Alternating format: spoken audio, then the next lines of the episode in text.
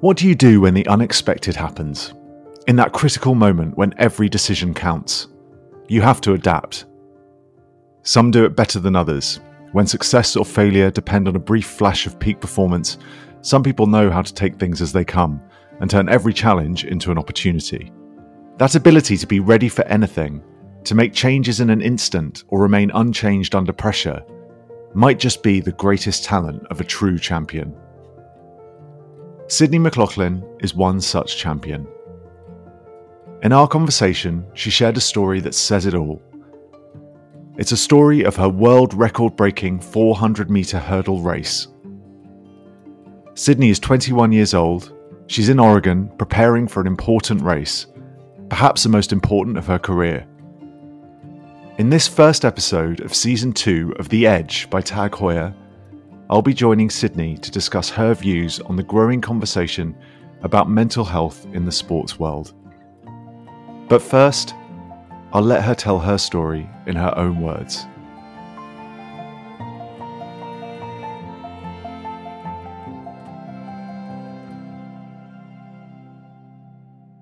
That was such an interesting day. Well, I have to start off by saying my coach my coach has been around for a very long time. Bobby Kersee is one of the greatest coaches track and field has ever seen, if not the best. Um, I think he's the best, but that might I might be biased.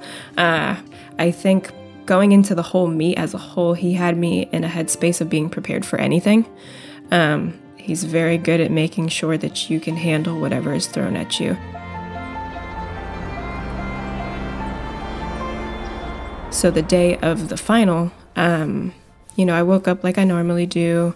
I did my shakeout. I ate breakfast. I relaxed. I watched shows. I talked to friends, you know, whatever I do to distract myself and just kind of, you know, let the day pass without thinking so much about the race. Um, and then it became time to, you know, get ready and go to the track and did all the things I would normally do on a race day. And when we got to the warm up track, I got a call that the meet was actually going to be delayed because of heat. Down on the track, it was like it was over 100 degrees on the track, uh, and people were actually passing out. So they decided to push the meet back, I think, four hours, um, so that it would be nighttime when we ran, so no one would get heat stroke. Um, and it kind of just threw me for a loop because I was already warming up and I wasn't really you know, I was thinking in an hour or so I was going to be done and, you know, I would have already ran the race. And now I had to go back to the hotel and kind of just readjust myself mentally and get prepared to now sit for four hours and then come back and do this all over again.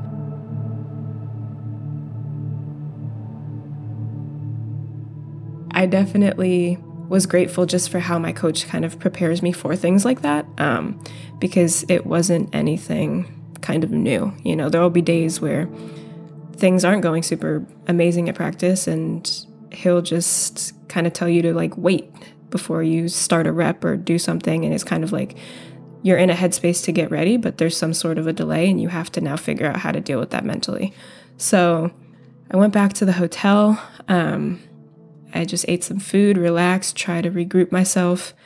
I took a nap and woke up came back tried to do the same process all over again and honestly, the second time felt so much better for some reason. I don't know. Maybe it was the nap. Maybe it was just the forcing of me to sit down and have to wait. Um, it, you know, things aren't always going to happen on my time. Obviously, I would have loved to be done, but I think it was a, a humbling just you need to sit down and you need to learn to be patient in this moment.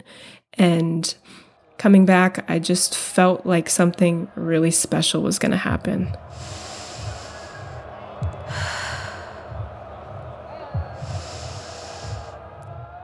So we go to the warm up area, and I just remember not wanting to, you know, just look at my competitors. I wanted to keep my head down. I wanted to focus on what I was there to do. Because normally, this is a moment in time where you know that only three people make the team. And you're so worried about, well, who are the other people going to be? What is everyone else thinking and doing? I just remember telling myself, just keep your head down, don't look at anybody, and focus on what you're here to do. And I heard you know, I, last season was a, a, really big time for me just about, you know, my faith and that being such a, a crucial part of how I do things and also who I am. And I just kept hearing God say, just focus on me, focus on me, focus on me. And I just remember getting into the blocks and feeling just this amazing sense of peace. And it wasn't even fear, which it, it had been in the past. It wasn't even anxiety, which is what a lot of my races had been previously. It was truly just a sense of peace. And the gun went off, and I just remember not even feeling like I was in my own body. You know, like I felt like I was somewhere else watching myself run. And it just felt so freeing and to a degree, um, kind of like euphoric.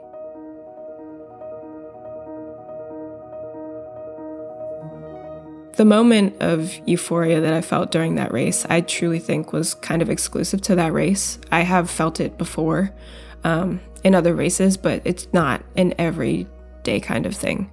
So getting into the blocks that day was kind of just different from a lot of other races. I think there have been days where you're overthinking what am I going to do? What is my pattern? What are my steps? You know, all these little things. Whereas I think that day for me was kind of just go run and be free, you know, let yourself have fun and see what happens.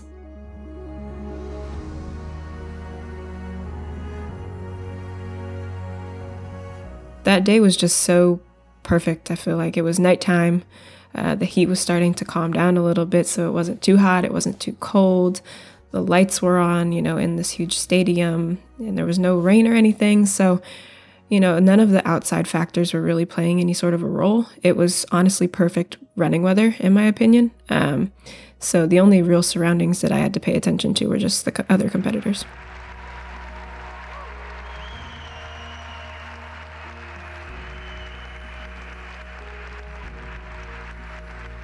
I think the atmosphere around you, in terms of the fans, the crowd, is always a bonus to any sort of competition like that because you kind of feed off of their, you know, their noise and their level of excitement. Um, and I think for me that day, it was a lot of the times I don't notice, if I'm being honest. Uh, I can kind of hear what people are saying at times and I can see faces in the crowd, but uh, when I go into a zone of running and focusing on what it is that I'm there to do, I honestly can't even really hear anything. I think it's amazing after you finish a race and everyone's clapping and cheering and you can kind of join in the moment. But when you're running around the track, uh, your mind's in so many other places than that.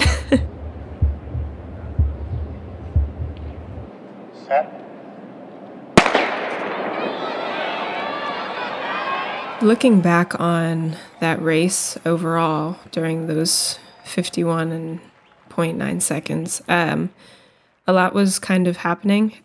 You know, like I said, it was the euphoric state, but I was still aware kind of just where I was in the race. I think through the first four or five hurdles, I felt very comfortable. I didn't feel super pressed, like I was, you know, behind or anything like that, where it was strenuous.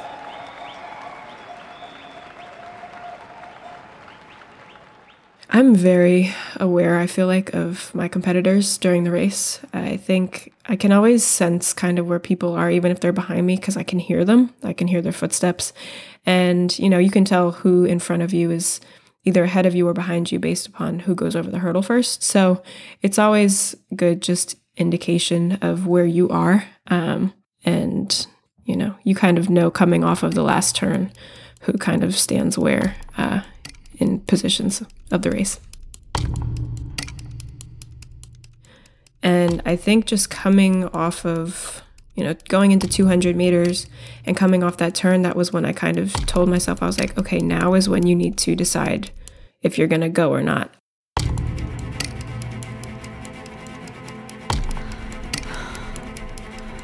I felt strong, I felt confident in my steps, and I was like, just go for it. Um, and then coming off of hurdle eight, I felt in a really good position to kind of just surge, which led me through nine. And then ultimately through 10, where I, like I said, I was just telling myself, do not stutter, take whatever leg comes, and then just sprint to the finish.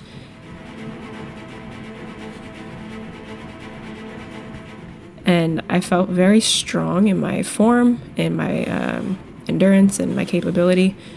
And most of the race went by, and I wasn't even realizing it was happening until maybe the last two hurdles. And I just was like, okay, tell your, you know, I can break down hurdle by hurdle, but I just remember, you know, being very close uh, coming off of the last turn. And I just told myself, do not stutter on these last two hurdles. Whatever leg comes, just take it. After you come off of 10, just run to the finish line. The last 50 meters, I just was so excited to cross the line and see what the clock said, you know, because I, there's been so many practices where you're preparing for something like that and you're, you know, um, kind of mentally in a space where you're like, if this moment comes, how are you going to finish this race? To the point where now it was happening and I was just excited to see it unfold. I made sure when I came off of 10, I sprinted as hard as I could. And I remember looking at the clock as I was crossing the line and I was like, what does that say?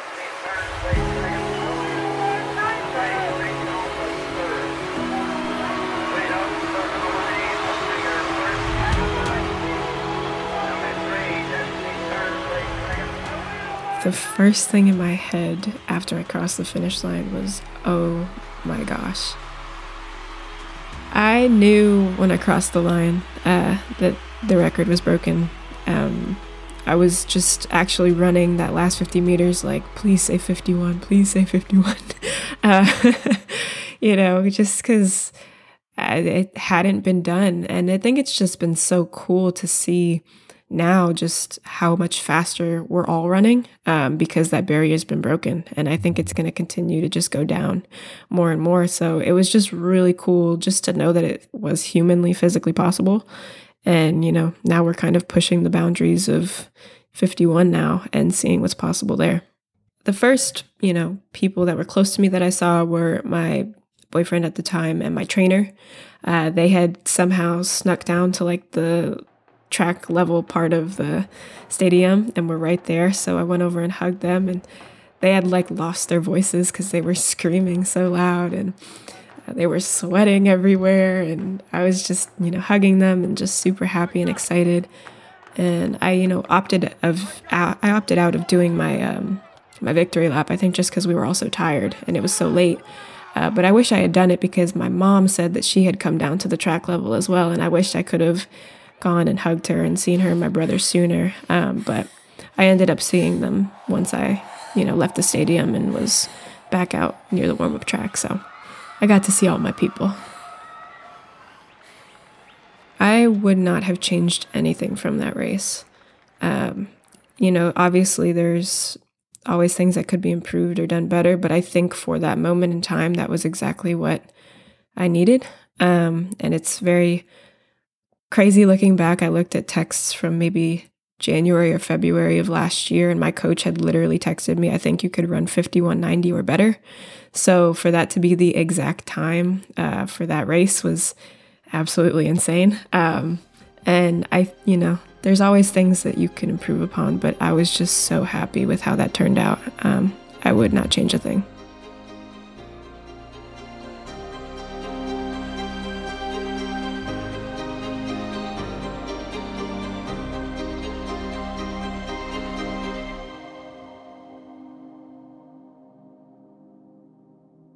World record is just unreal and it's an amazing, you know, amazing achievement that I don't think it really hit me the time um, until maybe the next day. You know, I was just kind of in shock and it took a long time to kind of fully register. I would say it took me maybe like 12 hours to come down from that feeling. Uh, you know, in the moment, you want to enjoy it obviously just everything that you and your coach and your your team have worked for. But you know there's that coming back to reality of like okay the job's not done. This was just to make the team and now we have to go and we have to prepare for what's next. So you do enjoy the moment because it only happens eh, maybe once you know and then um, it's back to what's next because there's always something that you can improve upon for sure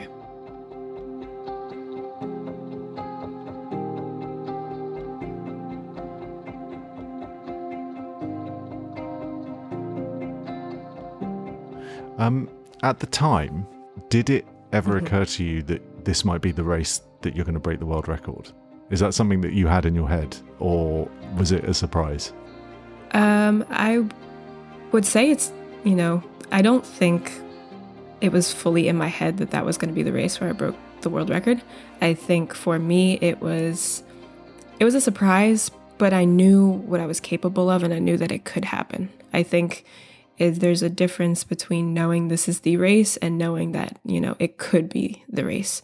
And I think after the semis, I was very confident in just where I was and how that race had gone uh, about being able to do it the next day. But, you know, every race is different. You never know what's going to happen. And I just had to go out there and give everything I had. And it ended up being an amazing opportunity to do it.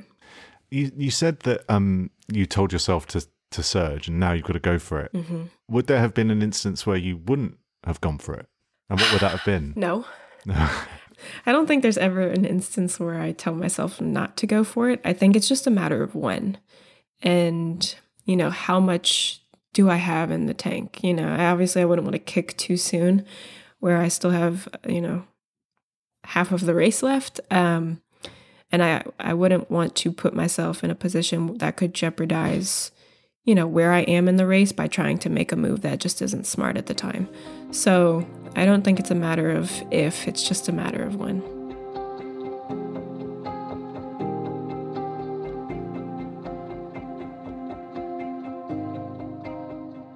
There's a lot of talk, um, and we'll come on to this a little bit later. There's a lot of talk about mental health in sport, and you know, particularly now in our age, mental health is a very um, correctly hot topic.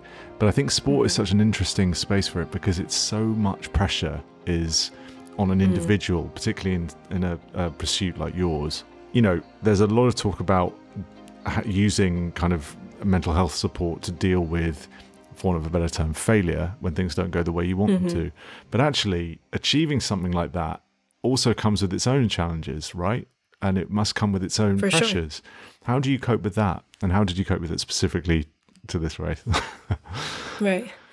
Uh, there is definitely a huge talk around mental health right now, uh, especially in sports for sure. And there is a lot of weight that is added, uh, whether you're competing well or not so well. You know, it comes on either side of the coin. And I think for me, when it came to that race specifically and how I handled that, you know, the number one thing for me is just what are you listening to uh, and what are you looking at? And I think social media has had such a negative effect on me in the past when it comes to track and my performance that I've learned to distance myself from it, uh, win or lose, just because you have a bunch of people's opinions coming at you at one time. And, you know, the biggest thing that I've benefited from, I feel like, is just community and my friends and my family and the people that are closest to me. And, you know, having opinions that truly are meaningful. Um, you know, because there's going to be races that don't go super well. And am I listening to random people on the internet and what they have to say about me, or the people that love me and have seen me through the ups and the downs and still know my worth and character? You know, so those are the things for me for sure that definitely help because if not, then, you know, your value is now placed in what everybody else thinks of you. Mm. Uh, and that's just not the case, you know, because you're not going to win every single race in the world and you're not going to always break the record or have an amazing season, whatever it is. So, uh, back to the point of faith, I think that's why it's so important for my value to be placed in something other than me because I am not perfect. And, you know, putting it in someone who is, uh, you're never disappointing him. So, mm. All right, it's interesting.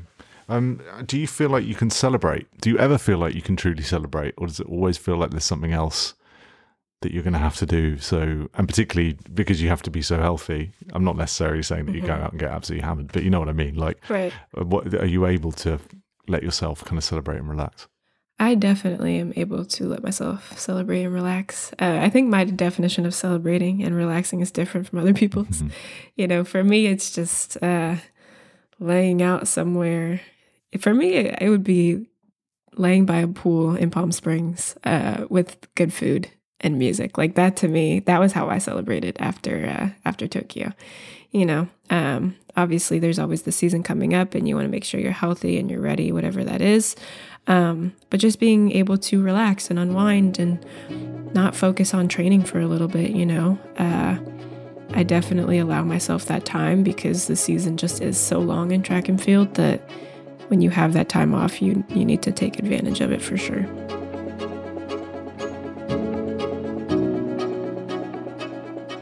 Sydney McLaughlin, it has been an absolute joy having you here at The Edge. Thank you so much for talking us through your amazing world record breaking experience. Um, never has there been a more worthy world record breaker.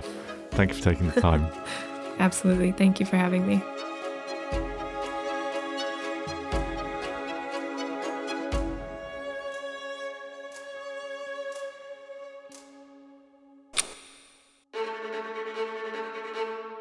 Thank you for listening to this episode of The Edge, a podcast by Tag Heuer. If you've enjoyed Sydney's story, don't forget to give it five stars and subscribe on iTunes, Spotify, or wherever you get your podcasts. And please spread the word. You can also join the conversation about this episode or the subjects raised by sharing your thoughts in the comments. We hope you'll join us for episode two, coming next month.